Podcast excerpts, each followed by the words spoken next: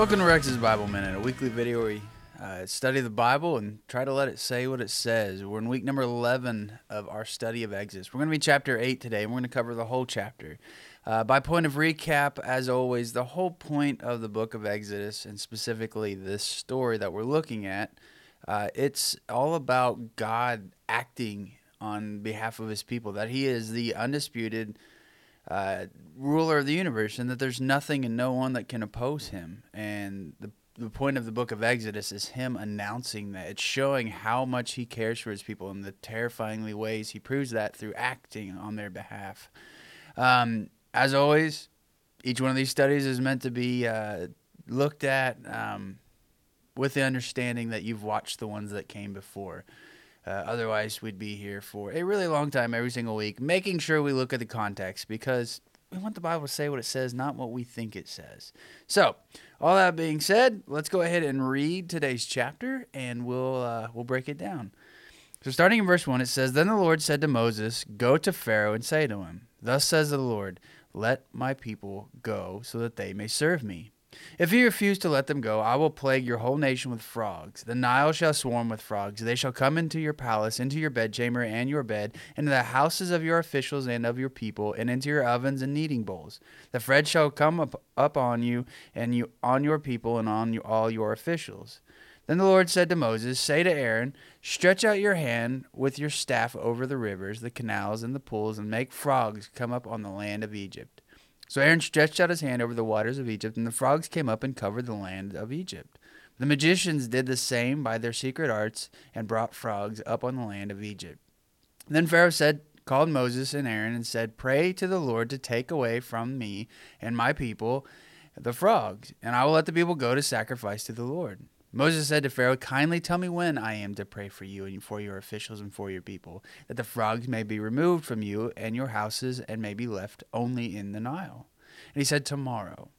Moses said, As you say, so that you may know that there is no one like the Lord our God, the frogs shall leave you and your houses and your officials and your people.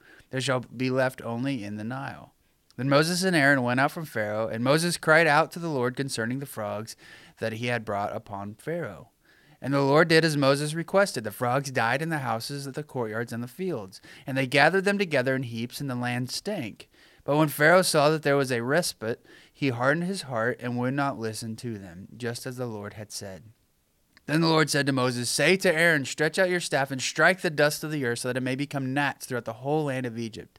And they did so. Aaron stretched out his hand and his staff with his staff and struck the dust of the earth, and gnats came on humans and animals alike. All the dust of the earth turned into gnats throughout the whole land of Egypt. The magicians tried to produce gnats by their secret arts, but they could not. There were gnats on both human and animals, and the magician said to Pharaoh, This is the finger of God. But Pharaoh's heart was hardened, and he would not listen to them, just as the Lord had said. Then the Lord said to Moses, Rise early in the morning, present yourself before Pharaoh as he goes out to the water, and say to him, Thus says the Lord, Let my people go, so that they may serve me. Because if you will not let my people go, I will send swarms of flies on you, your officials, and your people, and into your houses. The houses of the Egyptians shall be filled with swarms of flies, as will the land where they live. But on that day I will set apart the land of Goshen, where my people live, so that no swarms of flies shall be there that you may know that I am the Lord, that I, the Lord, am in this land. Thus I will make a distinction between my people and your people. This sign shall appear tomorrow. The Lord did so, and great swarms of flies came into the house of Pharaoh and into his ha- officials' houses, and in all the land of Egypt was ruined because of the flies. Then Pharaoh summoned Moses and Aaron and said, Go, sacrifice to your God within the land. But Moses said, It would not be right to do so, for the sacrifices that we offer to the Lord our God are offensive to the Egyptians. If we offer in the sight of the Egyptians sacrifices that are offensive to them, they will not stone us, will they? We must go a three days' journey into the wilderness and sacrifice to the Lord our God as he commands us. And so Pharaoh said, I will let you go to sacrifice to the Lord your God in the wilderness, provided you do not go very far. Pray for me. Then Moses said, As soon as I leave you, I will pray to the Lord that the swarms of flies may depart tomorrow from Pharaoh and from his officials and from his people. Only do not let Pharaoh again deal falsely by not letting the people go to sacrifice to the Lord. And so Moses went out from Pharaoh and prayed to the Lord, and the Lord did as Moses asked. He removed the swarms of flies from Pharaoh, and from his officials and from his people. Not one remained. But Pharaoh hardened his heart this time also, and would not let the people go. So, a lot we just read, but really we just see a few things happen. And it's kind of the same pattern every single time. Moses asks, Pharaoh says no. God shows up, shows off, proves that he is who he is and that he, he can't be stopped. Pharaoh agrees. Pharaoh changes his mind. Next plague. Cycle repeats, right? That's what we're looking at with all of these. Um, again, if you didn't watch last week's, uh, just a reminder that there are four ways to view this, the, these these plagues. Um, one is a myth created just to teach the lesson about God. We reject that one. The second one is that there are these are just natural events that happened. You know, it was a sequential thing. Like you know, you had a disaster because of a bioalgae or something, turned the rivers red, and then you know that that caused the fish to die or caused the frogs to leave, which caused the gnats, which caused the flies, which caused the disease, which caused the blah blah blah blah blah. Right? We reject that too. Um, as the entire answer. Um, and then there's uh, the literal that everything is exactly as it's written, that there's no space at all for uh, natural events to be used by God, that everything had to be supernatural. We reject that one. Uh, we, we're looking at this through the lens of understanding that God can use the natural resources, the natural world, to communicate his messages. So it is it's a hybrid approach that every one of these is absolutely a miracle, but we're not putting our head in the sand to believe that God wouldn't use things like a bioalgae or you know a flagellate or something like that to, to cause these things to happen that god absolutely can use the natural world he created to perform miracles. So uh, we're looking at these through that lens that we're not too focused on whether or not they're super literal they happen exactly like this or whether it was just a natural thing. Like we're, we're just trusting that god has, is the one doing the acting here. That's what we're focusing on that god is announcing himself on the world stage in a massive way and he is showing that there are no gods in egypt that's kind of the point, right? So this uh, this this plague that we look at, the second one, the first one was the Nile and all the waters in, in Egypt turning to blood. The second one is the frogs, right? So the Nile is famous for having frogs. It always has had frogs, a lot, healthy frog population, lots of them, um, and therefore uh, there's a goddess uh, called Heqet who is associated with frogs, right? Um, uh, she is the giver of life goddess. She's the, the patron of midwives and, and childbirth. Like that's that's the that's what she's associated with. She's also the consort for the creator god Khnum. I'm sure I'm saying that wrong. And so she's associated with the creation of new babies. Like that's that's who she is. She is part of the giver of life goddess. And it's also important to remember that not every frog was associated with her, special frogs, that kind of thing. But anyways, we see that that that with the frogs, we see chaos escalating, right? If the gods are there to create order, right? That is what makes Egypt so great. The fact that the Nile floods consistently, the fact that they're able to grow extra food consistently, that they have order to their society, all this is because the gods provide. And now we're seeing this chaos. It started with the waters, and now these frogs are everywhere and they're just I mean, I can't imagine that's fun for anybody to constantly have so many frogs around that they're like jumping in bed with you, that they're jumping on you, that they're getting in the way, that you step on them. I mean, they're just they're everywhere. I find it odd, maybe not so odd is the right word, but I, I just find it kind of funny that it's intentionally mentioned that they jump in Pharaoh's bed. You know, the Heqet being the the frog goddess of fertility, like Anyways, so we see that, that the, the magicians are called in again, like same with the, the last plague, and they're able to recreate it. I don't know what that means, but again, it's important to remember that the magicians are, are to be thought of more as like advisors, that they are kind of like, they would be like in, the United States, like the cabinet members, like specific cabinet members are responsible for certain sciences. You have the, the Secretary of Agriculture, the Secretary of et cetera, et cetera. Like they, these are people who are supposed to be experts in this kind of stuff. That's what the magicians really are. They're supposed to be experts in magic, which means they probably had some form of science or that they, they were using that they called magic. Regardless, they're able to replicate this, and that satisf- satisfies Pharaoh. He's just extremely annoyed, right? Like he doesn't want the magicians to fix the problem. He just wants to have them prove that their gods are, are able to counter his this God by doing the same thing. Which uh, again, if, if I was Pharaoh, I would be upset. I would want them to fix the problem, not make it worse by doing it again. Like anyway, so we see that that the frogs are are, are, are causing Pharaoh to be angry. He's frustrated with them, and so he caves and he asks Moses to pray that the frogs would go away, to ask his God to, to take away the frogs, which is significant. We'll talk about that in a little bit. Um, but Moses it, it says, All right, well, you've got to give me a specific time you want me to pray for this. Because I want you to know that when they go away, it's because of our God. It's not because of anything else. It's because our God is the true God who who is in control of all things. And so Pharaoh agrees. Moses goes and prays at the specific time, and the frogs all go away except in the Nile. Every single one of them just drops dead. It's undeniable that this this new Hebrew God that the Egyptians are unaware of is is truly the real deal. And so Pharaoh has agreed, but then he hardens his heart. Now it's important to remember a couple things when we read this sentence because it's it's important for two of the plagues today.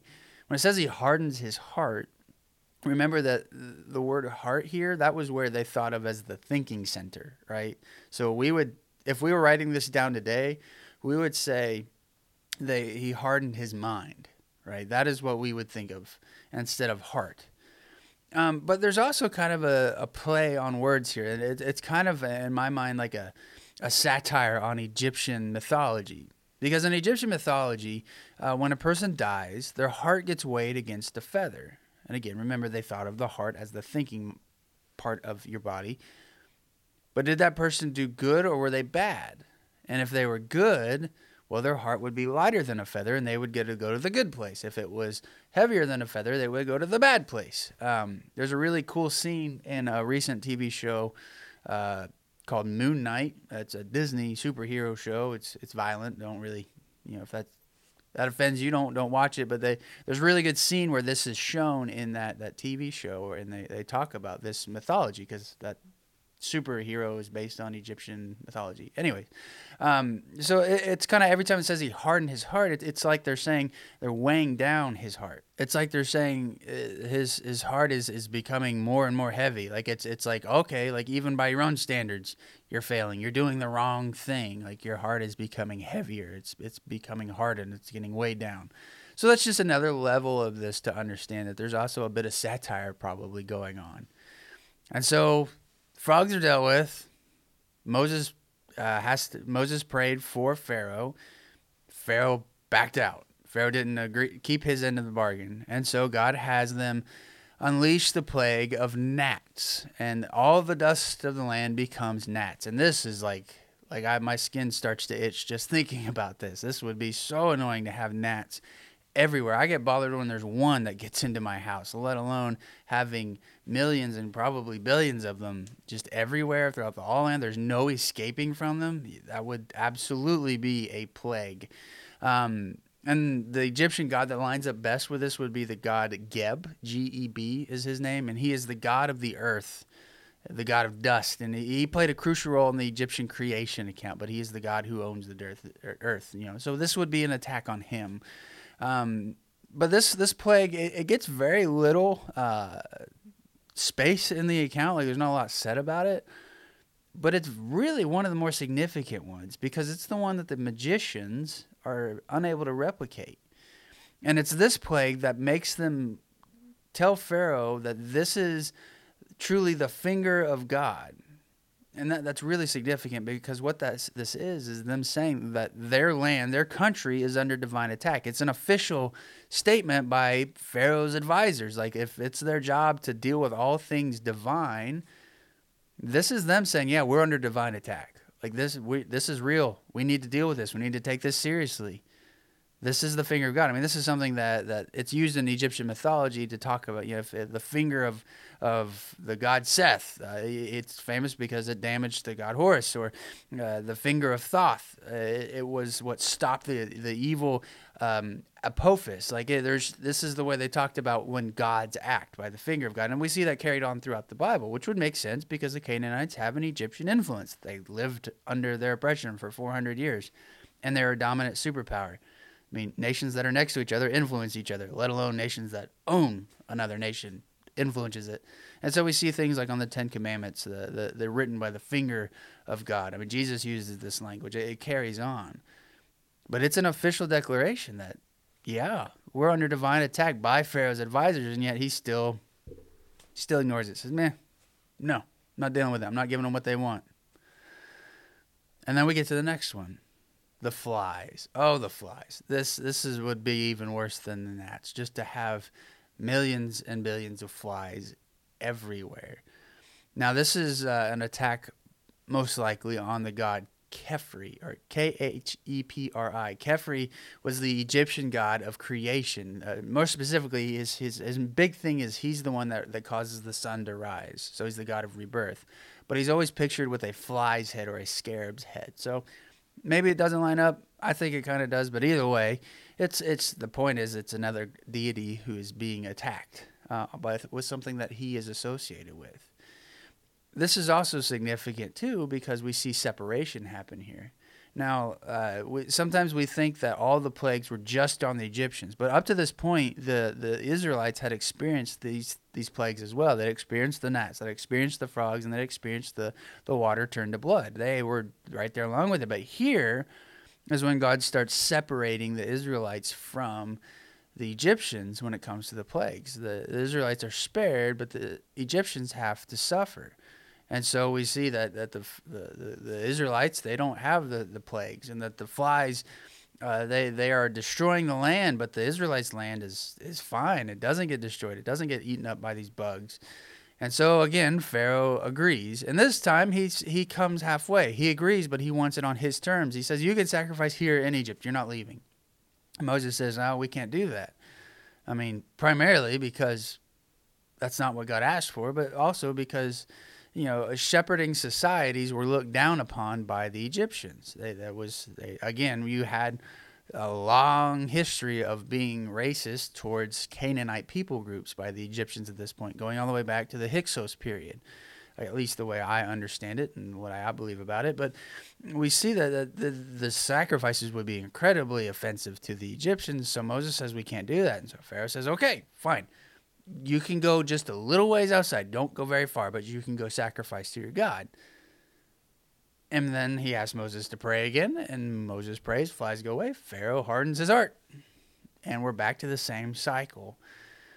And so when we get to this point, like uh, we, we see something very special here.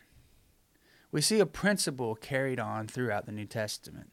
Matthew 5:44 says this, Jesus talking. He says, "But I tell you, love your enemies and pray for those who persecute you."